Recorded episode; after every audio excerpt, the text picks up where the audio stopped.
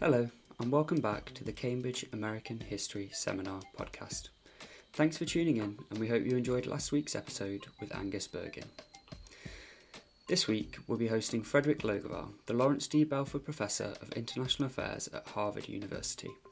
Prof. Logeval is here to discuss a chapter from his upcoming biography of President John F. Kennedy. The first volume of this mammoth effort, JFK Coming of Age in the American Century, was released two years ago to widespread critical acclaim. Once this second volume is released, the pair will surely constitute the definitive work on the ever popular, ever enigmatic president. The chapter under discussion today, JFK The Road to Power, describes Kennedy's mentality, character, and policy positions during the early part of a successful presidential campaign of 1960 Prof. Prior works have won many awards, including the Pulitzer Prize for History, which he received following the publication of Embers of War, The Fall of an Empire and the Making of America's Vietnam. One of the foremost experts of the American mid century, and perhaps the person with the deepest knowledge of JFK alive today, we are thrilled that Prof. Logevall has agreed to talk with us. We are joined as well by Teo Zanu, a PhD candidate at Hughes Hall. Teo just last week submitted his thesis on Kennedy's foreign policy and has worked with Professor Andrew Preston throughout his time at Cambridge. Given his expertise, we're very thankful that he's joining us for this conversation. Just a small word of apology before we begin. There are a couple of moments throughout where the background noise decides to take centre stage, so I hope those moments don't disrupt the listening experience too much. Thanks again, and I'm your host, Hugh Wood, a PhD candidate at Sidney Sussex College. So, hello and thanks for joining us again. We are once again in Cambridge. It's cold, clear blue today, but very nice. It's the uh, 28th of November. Um, so, today we're joined by Professor Fredrik Logevall um, and Teo Zanu, who is a PhD candidate looking at Kennedy. Um, so, thanks for tuning in, and I'm just going to ask Fred to jump in, talk about the paper, talk about the paper's content for those who've not had a chance to read it, and how as well it fits into the larger project, which is this two volume biography of JFK. So. Well, it's very good for of you to have me on. I'm delighted to be with you and to have this opportunity today to, to talk about this particular chapter. This is a chapter in the second volume of my JFK biography, and I selected this one which is really focused on the months after Kennedy's reelection in the US Senate in 1958. He's already gearing up, more than gearing up, he is running for president. Not really announcing it yet, but he's running. And I selected this particular chapter because it tries to do a few different things. It obviously tells, I hope, the story of those months after that reelection campaign, in which, by the way, he won a huge largest reelection uh, margin, I think, in the state of Massachusetts in its history. So it accomplished, you know, what he wanted. But in these months after, he is beginning more of a national campaign. So that's interesting. The chapter also talks about two books that he wrote um, in this period. The, uh, the first is a book about Im- American immigration, which I think has real resonances uh, with. Uh, it has a contemporary resonance that I think is interesting. So I talk about about that and about immigration reform. His his his belief that the current quota system that existed at the time was unjust, needed to be reformed. And so that I thought was interesting. And I thought I could explore that in this chapter. And then toward the end of the chapter, a book which is really a compilation of his speeches in foreign policy, but at a critical moment in the Cold War. And I thought, when I read the book, eh, this is not going to be very interesting. It's a compilation of speeches, probably most of them written by others, including Ted Sorensen, his, his chief speechwriter. And it's going to be it's going to be boilerplate. It's not going to have a lot to tell us. But quite the contrary, I found it a, a um, fascinating reading and I thought, well, readers will also find this interesting. So, what we get in the chapter then, I hope, is a sense of the strategy for the coming campaign. There are several key meetings that he and his team have that I write about in the chapter. Uh, I talk a little bit. I, I, zoom out to talk a little about a little bit about demographic changes in the United States and the population and the move to the suburbs, for example. And then, as I said, these these two books Oh, and then one one other thing. an article in TV Guide about the importance of television. Absolutely revolutionary change that television, television is bringing to American politics and to American life in, let's say, the decade of the 1950s. Kennedy, I argue, understood this and understood the implications for uh, American politics in a way that few, if any, politicians did. And of course, the piece, which I uh, analyze and is in TV Guide of all places, also, it seems to me, anticipates some of the things that have happened more recently, uh, including with respect to, I think, to the elevation of Donald Trump uh, in 2016. Brilliant. Yeah, thank you very much. Um, it's a very informative answer. Um, so, this is obviously happening before, but but why is he running for president, and what's kind of motivating him to do so? Just so we've got a bit more context on on that front. Yeah, I, I think um, you know he's running for president um, in part because you know that's where the power is. Uh, I think he's he's no different from most people who seek that office or seek a leadership position in, in a different government in a different country. It's about, um, I think, uh, achieving power, being able to wield power. I think he decides early on in his political career, even as a member of the House of Representatives in 1947, 48, 49, that as a House member, he's kind of a peon. He doesn't have much uh, authority over anything. And then, of course, he's uh, elected to the Senate. He takes the next step up, if you will, in 52, becomes a senator. Now he's able to speak with, with a greater voice, especially on foreign policy, which is his primary interest.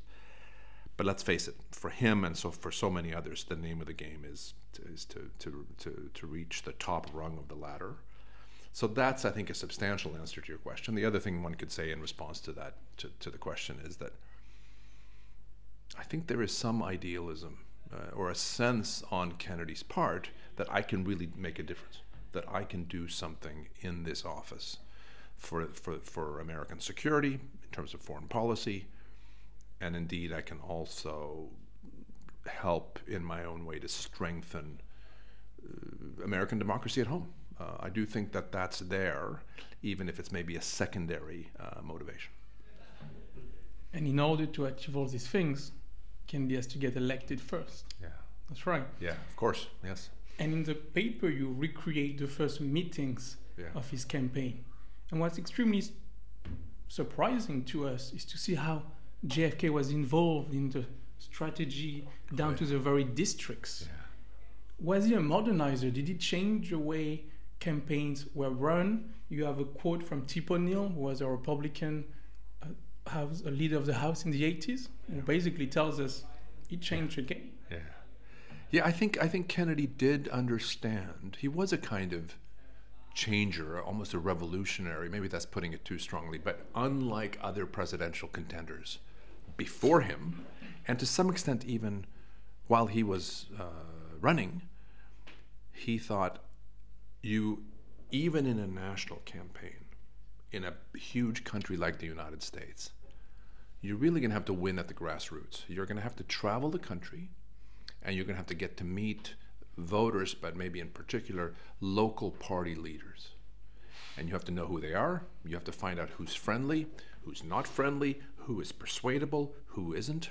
And he, he even more than his campaign team, understood this. This was one of the, uh, the real revelations in the research that Kennedy himself, far from needing to be schooled by these advisors, was in a sense telling them, here's what we have to do.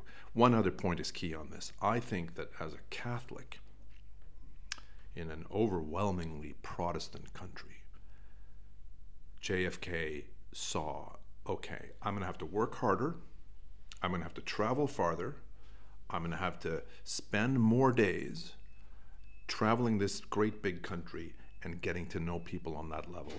Um, that was key. And then finally, as I said before, this the, the power of television was something he grasped, and that could be an asset for him as he's running. Tell us about his personality when he's meeting all these voters, Yeah. the forefront corners of America. Is he a people pleaser? Is he charismatic? Is he funny? How does he come across on a one to one if we Yeah. were to meet JFK? I think if we were to meet JFK one to one in, say, 1959, which is what we're talking about, I think he would be somewhat reserved. He was not the kind of backslapping politician who kisses babies and, you know, is uh, asking people, "How's your mother? Give her my best." That sort of thing. He didn't go. He didn't go for that kind of glad handing, if you will, and he could actually be somewhat shy, certainly reserved. But on the flip side of that is, um, I think, in his speech making, um, uh, he became better and better, was able to convey both a kind of ideally, idealistic vision for the United States in, in a way that resonated with ordinary voters. But he conveyed humor. He was at his best often in the Q&A after the speech, the, the formal speech, because he could think on his feet. And then when he could meet voters in smaller groups, you know, in a church basement or, you know, a union hall or something like that, they often commented on the fact that he seemed to be able to connect with them then. So he was showing, I guess my point is, he was gradually becoming what we would call a, a very good retail politician, even if he had a certain emotional reserve which distinguished him from other politicians. Um, if I could just jump in here, um, one of my kind of takeaways from the paper itself was that this kind of glowing um, version of Kennedy, he's got a very positive representation across the chapter. You know, he's a hard worker, he's a shrewd political operative, uh, he's an educated, intellectual individual, so on. Um, what were his kind of character flaws, um, mm. and what were his flaws as a campaigner um, yeah. across that? Did, did you get a sense of those? Um, you know, you yeah, it's a really good question, and I thought about that in selecting this particular chapter. Mm-hmm. That it's it's very positive in terms of its portrayal of Kennedy, and I should say that my study overall, both volumes, this is certainly true of Volume One, came out two years ago. I think it'll be true of Volume Two, which I'm working on now. That it's overall a sympathetic assessment, mm-hmm. but this chapter may be more so than than most. Um, that's the case. I, you know, I think his flaws, well, we can look at them in a couple of different ways. On a personal level, he certainly had flaws in terms of his uh, treatment of his wife Jackie and the fact that he cheated on her serially, really from the start of the marriage, which I talk about in volume one, up to, if not the end, at least close to the end. Um, and, you know, he he made as president, which is something we haven't gotten to yet, and is not really in this. It's not in this paper. There are certainly policy mistakes as president. Um, so there's a there's a there's um, a tendency which he shared with other politicians, especially Democrats, to believe that he had to be an, a hawk on foreign policy in order to win election and then re-election. I would say that's probably a flaw. Actually, this is something I have to figure out in this volume was it necessary for Kennedy or Lyndon Johnson or other Democrats to, in fact, come across as aggressively as they did with respect to relations with the Soviet Union? I'm not sure. So I think that could be considered um, a flawed uh, judgment on his part. Um, and you ask about him as a campaigner. I think he's still finding his way. I don't know if it's in this chapter, but I talk in one of it might be the it might be chapter five, which is the one after this. I write about how he still had a tendency to speak too fast in his speeches. He had a tendency to speak over the heads of his audience. In other words, he assumed a greater knowledge on their part than they actually possessed, and so they would be a little bit lost. Um, and so he took too far the old adage that you know you should flatter your audience you should you should make them feel smart and intelligent i think he kind of he went a little too far in that direction so even as a campaigner and as a speech maker he had a ways to go he wasn't yet the kind of um, not consummate but the kind of superior public speaker in some ways that he would become later. Mm. Well, thank you. Um, I just want to follow up a bit when, regarding what you've said. So, I think there is a tendency of biographers to kind of relate to the subject and them, which you seem to be well yeah. aware of. Yes. Um, and obviously, this is a gargantuan project you've got on the go. Um, so, how do, are you kind of mitigating that tendency over such a large yeah. project? Is it an intentional thing? Um, yeah, you know, this you're quite right that we biographers do have a tendency to become um, too enamored of our subjects. It's a, it's a, it's a, it's a chronic. It's a very common tendency for biographers. You're quite right about this. For biographers to do that. Once in a while, you see the opposite, where a biographer seems to loathe the subject, and you have a sort of the opposite problem. I think it's imperative for biographers to, to, to put themselves as best they can into the shoes of their subject. So you need a certain empathy as a biographer. Maybe that naturally makes you somewhat sympathetic. Um, I've thought a lot about this. Um, it's also probably the case that you undertake a biography in the first place because you have an inkling, or maybe more than an inkling. You sense that this is somebody you're interested in on some level you like, you're fascinated by, you want to understand him better. That's, I think, certainly the case with me and JFK. I had written about him in previous books and articles, especially with respect to foreign policy, Vietnam, Cold War. I'm fascinated by this figure. Um, so uh, I think the only thing I can do, Hugh, to guard against this is to try to not look at Kennedy either up in veneration or down in condescension. I'm trying to look at him straight in the eye. Uh, I think he's more interesting if we see his flaws in addition to his strengths, his mistakes in addition to his successes. Makes him more human. Uh, contradictions I'm, I'm uh, um, conscious of in, in his persona and his character. Um, while still acknowledging that ultimately I think he's a he's a character who is extraordinary in many ways. I'm not going to sit here today and say he was a great president because I don't think he lived long enough for us to make that kind of a judgment. I do think he had greatness within him. Um, and that's something that I hope in volume two I can develop, including in what I anticipate will be a fairly substantial epilogue where I try to step back, talk about, you know, what does this story tell us? Yeah. And this theme of greatness is recurrent in the first volume yeah. as well. Yeah. There is something else that's a leitmotif. That by telling the story of JFK, you're telling the story of America in the 40s, 50s, 60s. You're telling a larger story how do you balance biography with history, mm. storytelling with argumentation? Yeah, yeah it's. Um, I think it's incumbent upon biographers to do this. That is to say, we need to place the subject of our biography in his or her time and place. So you need to go beyond the individual life and you need to uh, address change and continuity over time, place the person here into, into his world or her world. Um, and that's where I think my historian training, I hope, can be brought to bear. That said, this is ultimately a biography. It's not history.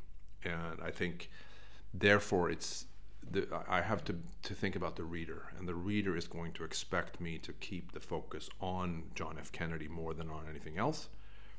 The reader is justifiably likely to be impatient if page after page after page go by and Kennedy is nowhere to be seen. So I thought about this in volume one. There are a few times when Kennedy disappears from the from the narrative for five or six pages in volume one and the same thing is likely to happen in volume two. Because, again, this broader story that I'm telling. But I got to be conscious of the need to bring it back, that I have to do that. Um, and so, where there's a tension here, it has to go, it seems to me, or it should fall toward the biographical. This is, in the end, the story of a life, even if it's in a larger context do you see any conflict between biography and history? Because you you said this is not history; it's biography. Yeah, it's also history. It is. Yeah. So, I mean, I think I think that it, I think that and I'm not sure that all biographers would would agree with me on this, but I do think it's a it's a subgenre of history that, or let me put it this way, that any good biography is also history. But I think you're quite right. The subtext, the question you, the question you're posing, is there tension there? I think there is tension, um, and I'm, I don't know that I have a good way of resolving it, except to say that again, you've got to be mindful of this tension. You've got to understand that it's not quite the same as history, um, because the focus is so much on an individual life. It's probably more of a focus on narrative, uh, and it's probably although there have been biographers who have experiment, experimented with this, and they done they've done away with the conventional chronology, and you know they tell the story backwards or they they jump around a lot. I've decided to, to do the, to, to to write this one in a more conventional fashion, um, but the tension I think is there, and you. Uh, navigate it, and perhaps you even differentiate between chapters so that in some chapters it's almost exclusively biographical it's what happens in Kennedy's life, or maybe the, the life of his family. And in a different chapter, chapter two, for example, in this second volume, where I have a lot on civil rights and on developments in civil rights in the United States, where somehow the history becomes larger and the biographical is reduced. Yeah, um, just want to. It's, it's a fascinating distinction that you're making between history and biography, and I mean, as you're saying, that hinges on the reader. Um, so, who are you kind of imagining your reader to be? Who is this mm. book for?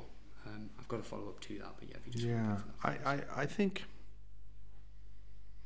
I think the target reader is a non-specialist who is reasonably knowledgeable about both American, modern American history and, and uh, world history, developments outside the United States, um, and who wants to learn more about Kennedy, doesn't need to be told, you know, you know, who who was on the Allied side in World War II and who was on the Axis side. They know. So it's a, it's a it's a reasonably informed general reader. Could it could be in any number of different professions or no profession. However, I'm also wanting fellow specialists like the two of you, uh, academics. I want them to take the book seriously. Um, there is a tendency among academic historians to be somewhat dismissive of biography. Uh, uh, but but I want those who do pick it up. Maybe they've read something of mine previously. Maybe they're interested in how I approach this topic. I want them to come away from this and say, ah, Logevall actually has something to contribute.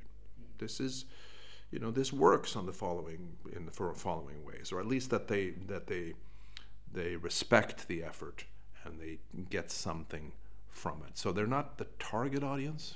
That's who I said before. But I think about them. You know, when I wrote my dissertation, maybe the two of you are the same way, but when I was writing my dissertation, I would often think, oh, I wonder about you know, such and such a historian will think of this paragraph or this argument. I don't really do that now because now I'm again writing for the attorney or the stockbroker or the teacher. Or, um, but in the back of my mind, I'm still thinking about what a scholar, this or that historian, academic historian, will make of the argument, including in this particular paper.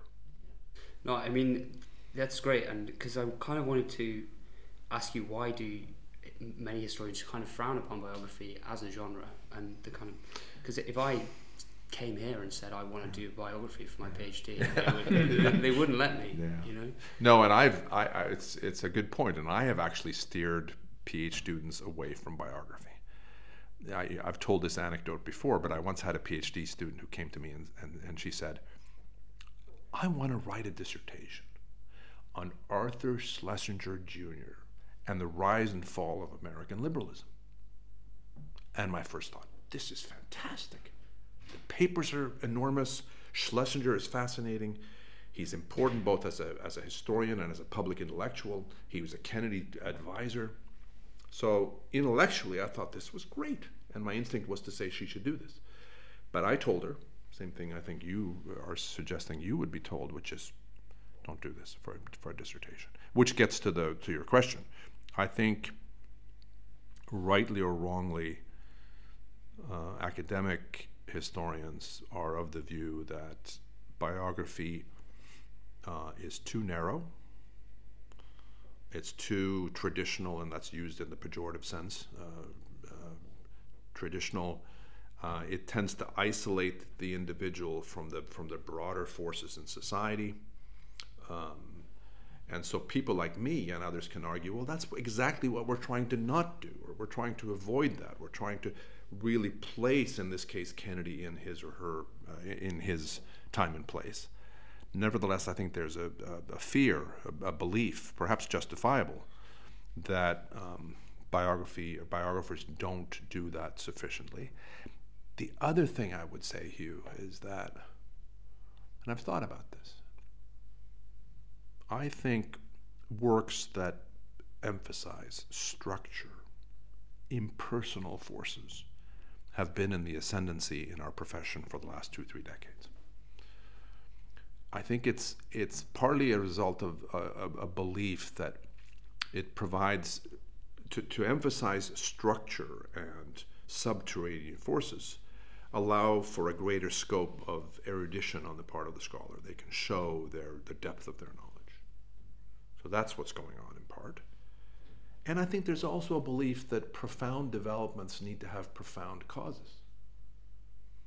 So if you're writing about the origins of World War I, you can't make the argument that it's biographical, that it's the myopia of a few leaders of European states who somehow caused this great conflagration.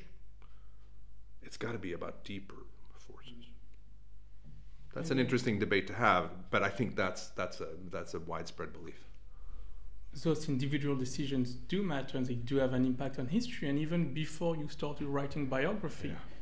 that very argument was central to your work. Your yeah, first book was, was called yeah. Choosing War, and it essentially argued that the Vietnam War was not this inevitable Greek drama, that it was a cause of decisions. Your second book made a similar point about the origins was the Vietnam War and the fall of Indochina. Yeah.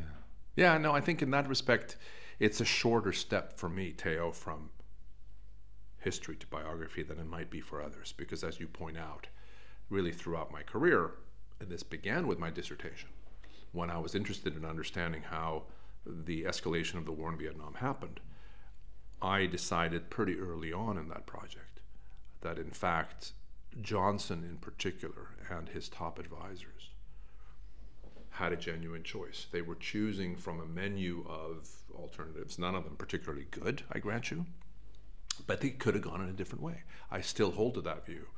And so for me, as you're pointing out, contingency and human agency matter a lot uh, in history. Uh, that's something I just, I think, determined long ago. It, of course, depends on the questions that you're interested in. I'm primarily a historian of decision making. And maybe partly for that reason, you know, I'm drawn to look at decision makers and the choices that they do or they do not have, the decisions that they make, why do they make them.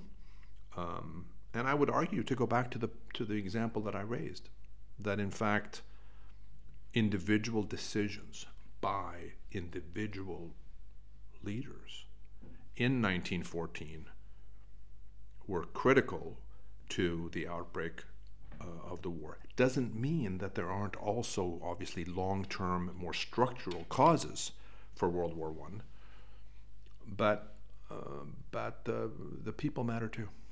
And somebody who agreed with you was John F. Kennedy. Yeah. He was a student of history he believed in the importance of leaders, yeah. great leaders, to change the course of events. Yeah. His very speeches, maybe one of his most famous speeches in 1963, called The Strategy of Peace at American University, says nothing is inevitable. Yeah. If problems are made by man, they can be solved by man. Tell us about Kennedy's approach to leadership and his philosophy of history. Yeah, oh, it's such a good point you're making. And, and of course, you know a lot about this. And so it's great that you brought up the American University speech uh, really one of the great speeches of Kennedy's career. I mean, this would be an interesting discussion over over pints of beer to talk about his his great speeches, but that one certainly belongs on the list because of what it says about the Cold War, the changes that he imagines being possible in the superpower relationship. And of course, as you know better than I know, Khrushchev actually orders that the speech be printed and, and, uh, and, and be made available to Soviet citizens. So he saw that the American University speech was, was of monumental importance. Um, and of course, back to back in June, that you have the you have the civil rights speech and you have the American University speech on consecutive days. So, but I think I think in terms of you're right though too to emphasize that this was something he was interested in from an early age, even as an undergraduate at Harvard. He was fascinated by leadership and what's required of leaders in democracies. How do you square you know your conception of what is best for the country if you're a leader with the often fickle demands of your constituents. You know, how and, and, and if you want to be reelected, which is the name of the game for a politician, how do you how do you reconcile those two things? Sometimes, you know, there it's a symbiotic thing. You're you're you're on the same page as your constituents. But when you're not, what do you do?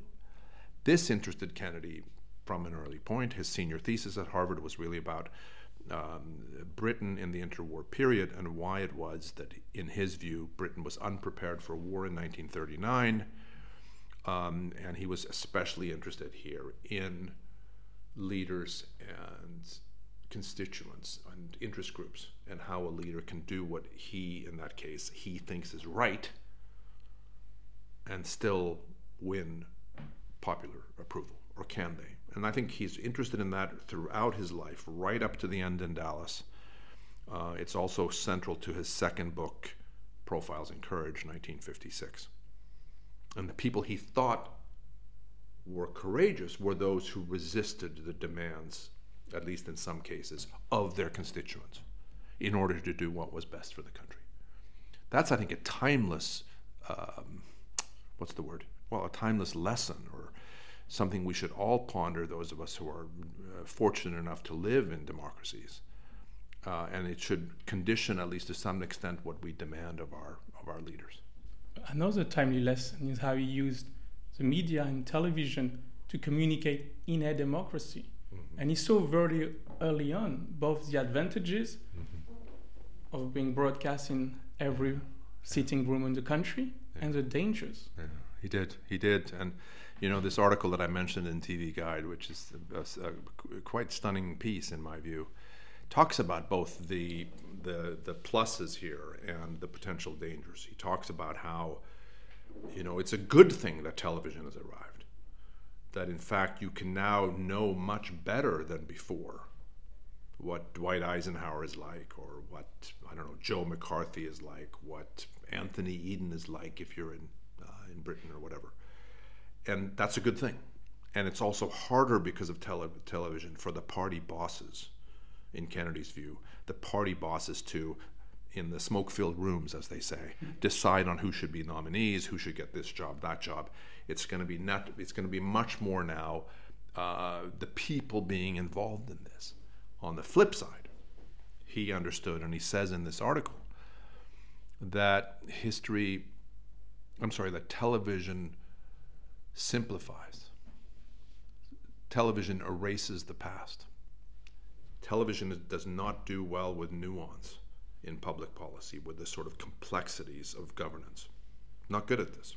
And moreover, he said, television makes it very possible for demagogues who will come along and speak into the television and sway, you know, millions of voters uh, in ways that Kennedy understood even then could be really dangerous. And, and so, yeah, it's a it's a it's a it's a mixed message that he gives us, but I think a powerful one. Mm. I just want to ask you a bit more about this TV school that Kennedy went to. Yeah. Who put it on? Who else was in the Yeah. classes? What, what do we know? You know, what did he learn? Uh, It's it's it's um it's an NBC. Um, but yeah, as you say, it's a class in the summer of 1951 that he enrolled in. I looked really hard in the Kennedy Library, and maybe maybe I missed the box or you know some folder that told me more about this because I was so interested in finding out exactly these questions. Is it a week long thing? Is it two afternoons? Who's the instructor? Who else is taking it? What's the curriculum? I wasn't able to learn much except that it was uh, at least several days in duration, presumably for a few hours each day. And it was about, uh, it was a, partly about, you know, how to look into a camera. Uh, should you be facing straight on? Should you not? Should your eyes waver? You know, basic questions like that for people who were, I mean, none of these people had really used television before. So they needed to know the basics. And it was it was that, and then as I understand it, it was also a little bit about um, what kind of an audience can you hope to reach with television? How do you maximize that reach? What's involved? Kennedy got, I think, partly from this class, and then also from his own subsequent use of television.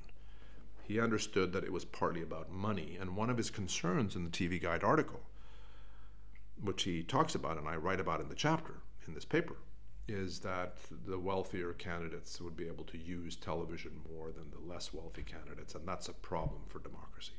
But that also was something that this class made clear was that if you have the means, you can use television uh, in ways that others can't. And I think there's a couple of really interesting questions that this throws up in the contemporary moment. We've obviously just had a President Trump who Yeah. used uh, television, the media. Yeah. Um, you know, he was a reality TV star.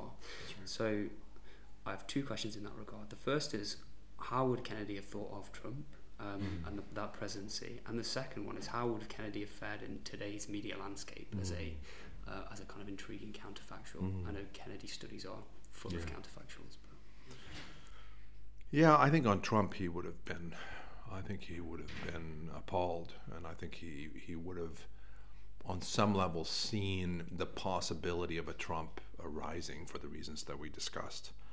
So in that sense, I don't think he would have been entirely shocked by the rise of this figure. Let's remember that Trump has certain things in common with Joe McCarthy.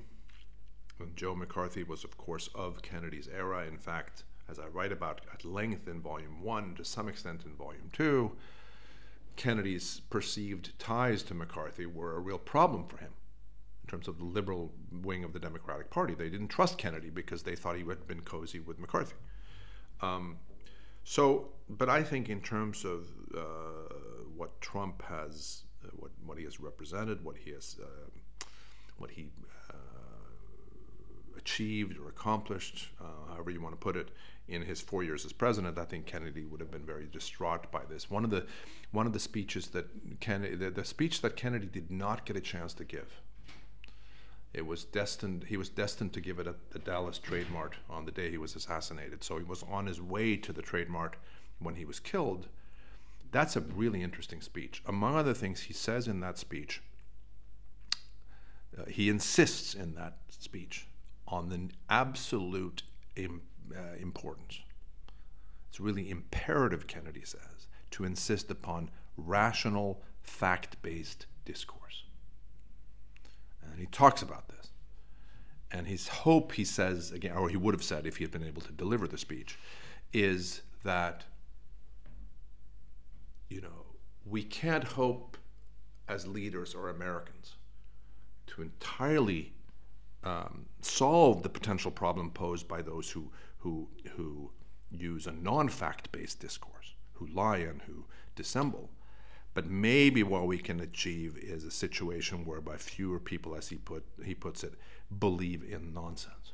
So that's a, in a sense anticipating exactly what Trump represents, and I think he um, he would have been um, he would have been. That's my guess is he would have been very disturbed by by what Trump represents. I think how he would have fared in the media landscape that we're in today is a really interesting question. Um, I think, you know, his famous press conferences, if you think about those for a minute, um, today, those were celebrated at the time. I think they were key to his success as president. So I intended in the book to do a lot with the press conferences. But today, the minute he finished one of those press conferences, Twitter would have exploded. Social media would have been, you know, just talking about all this. He would have been attacked from this side, supported from this side. It would have been a really different environment than the one he encountered. And let's remember, people are more uh, cynical about government today. They're less likely to trust in authority figures. That, I think, would have been difficult. You know, he would have been, I think, this is a large question, but I think he would have been much less reckless in terms of his personal behavior in today's media environment. Because if he tried to do what he did today, what he what he did then, if he tried to do that today, I think it would be uh, he would have been crucified. But I don't think he would have. I think he would have understood. Well, I can't, I can't, I can't behave in this fashion. I still think ultimately that John F. Kennedy would have been as likely as anybody, even in this difficult environment that we're in today, to to see through it and to work through it and be able to reach a sizable number of Americans uh, in support of this thing we call, you know, American democracy. Um, he would have been as likely as anybody to, to, to, to, to, to work through uh, the, the, the obstacles and the challenges that your question suggests. But of course, I'm guessing. We can't, we can't really know. No, thank you. But he did walk through some of these same challenges in the early 60s. The country was divided on race, mm. and he took a leadership stance. Yeah. The war was divided between America and Russia. Yeah. Wars, global war might erupt. Yeah. Ukraine, Putin, Russia today. Yeah. Yeah, no, he did. He did. You're, you know, I, I think I'm, I'm cutting you off, but I, I think you're, you're, you're absolutely correct. He also, I thought you were going to also mention one other thing. He faced his own right wing, that's right, uh, demagogic um, opposition. And in fact, his advisors said to him prior to the fateful trip to, to, to Texas, they said, Mr. President, we don't think you should go because we're concerned for your safety. So he saw some of this even then. And you're right also in terms of the opposition to civil rights that he was he was late in coming to civil rights, let's be honest. But he did come around, I think, in a, in a quite profound way in 62 and especially in 63. And as a result, faced deep opposition in the South, in particular, to that stance. And then, as you as you also say, the Cold War. So, yeah, you should finish Theo with if there was more to the to the to the question or to the point you're making. But I would I would agree with you. It's important to remember that he faced some, at least, analogous pressures to those that a president would face today. And that's why your book and your second volume will be extremely relevant yeah. and uh, a great success for sure. Well, I mean that's that's obviously my hope. I, th- I think that uh, I think he's um, he's both a fascinating figure. I think also a consequential figure, um, and I think his story. This is in a way the conceit of the book that you know his story is is one that opens up I don't know what to call it avenues for for understanding not only America in the middle decades of the 20th century but also the world uh, or certainly world politics in those middle decades of the 20th century. If I if I can if I if I can illuminate that broader context, both in the United States and in the world, in addition to telling his his story, then on some level at least, I feel like I'll have succeeded. Yeah, I think you will have done. And I was going to ask for a final question from Teo or some sort of summing up speech, but I feel like you both did pretty well with uh, the ones that you've already asked. Um, Very so well if we end there, just say thank you very much to Fred for coming in, and thank you very much, Teo, for thank the questions. Thanks for having me. It's been a pleasure. That was Professor Fredrik Logevall discussing a small part of his upcoming JFK biography. We hope you enjoyed listening and are looking forward to the next episode. Over the Christmas period, uploads will be sporadic, but please do be on the lookout for more podcasts in the near future. Thanks again, and I hope you stay well. Goodbye.